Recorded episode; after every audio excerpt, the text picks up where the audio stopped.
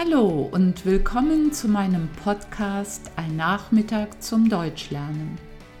Ich bin Kerstin und freue mich, dass du reinklickst. Eben habe ich meinen Online-Wetterbericht angeschaut und gedacht, ha, noch drei Tage und dann Winter A D. Das heißt so viel wie Tschüss Winter. Dieses Jahr hatten wir ja seit langem mal wieder ein paar Tage, an denen es richtig geschneit hat und der Schnee auch liegen geblieben ist. Für viele meiner Deutschkursteilnehmerinnen und Teilnehmer war das der erste Schnee, den sie in ihrem Leben gesehen haben. Für dich ja vielleicht auch. Die meisten sind zuallererst rausgelaufen und haben einen Schneemann gebaut. Eine Frau aus Indien, die erst seit ein paar Monaten in Deutschland wohnt, hat mir erzählt, dass sie zusammen mit ihren Kindern einen fast zwei Meter großen Schneemann gebaut hat. Das Gesicht hatte Walnüsse als Augen, eine Karotte als Nase und Knöpfe, aus denen sie den Mund geformt haben. Der Sohn hat dem Schneemann dann noch seine rote Kappe aufgesetzt. Viele sind auch zum nächsten Hügel gelaufen und sind Schlitten gefahren oder zum Skilaufen oder Snowboarden in die Berge gefahren.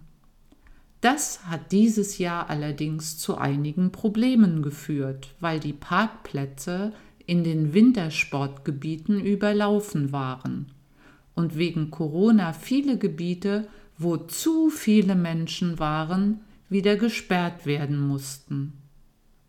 Trotzdem, für ausgiebige Spaziergänge im Schnee und Schneeballschlachten im Garten gab es genug Möglichkeiten. Es hat so gut getan, sich in dem sauberen weißen Schnee zu bewegen, den schönsten Eiszapfen zu suchen oder Bilder in den Schnee zu malen. Die ganz harten Wintersportler haben an Eisschwimmwettbewerben teilgenommen. Aber, boah, das ist nichts für mich. Natürlich hat das Winterwetter auch einige Nachteile. Gehwege, Treppen und Hauseingänge müssen von Schnee und Eis befreit werden. Man braucht ein wenig länger für den Weg zur Arbeit und man muss sich immer warm einpacken. Warme Winterschuhe, eine dicke Jacke, Mütze, Schal und Handschuhe sind ein Muss. Als ich vor ein paar Wochen meine Eltern besucht habe, waren es morgens um halb zehn minus achtzehn Komma fünf Grad. Wirklich eisige Temperaturen. Naja, inzwischen hatten wir viel Schmuddelwetter. Das heißt, der Schnee ist geschmolzen, dazu hat es oft geregnet und der Himmel war grau. Und ich hatte keine Lust rauszugehen. Aber jetzt, nach einigen Tagen Sonnenschein und den ersten Krokussen, Narzissen und Blüten an den Bäumen im Garten, bekomme ich wieder Lust darauf, mehr Zeit draußen zu verbringen. Die ersten Bäume und Sträucher im Garten habe ich schon geschnitten. Und jetzt sind die Rosen an der Reihe. Die Terrasse muss sauber gemacht werden und nächstes Wochenende kann ich hoffentlich die Gartenmöbel rausstellen.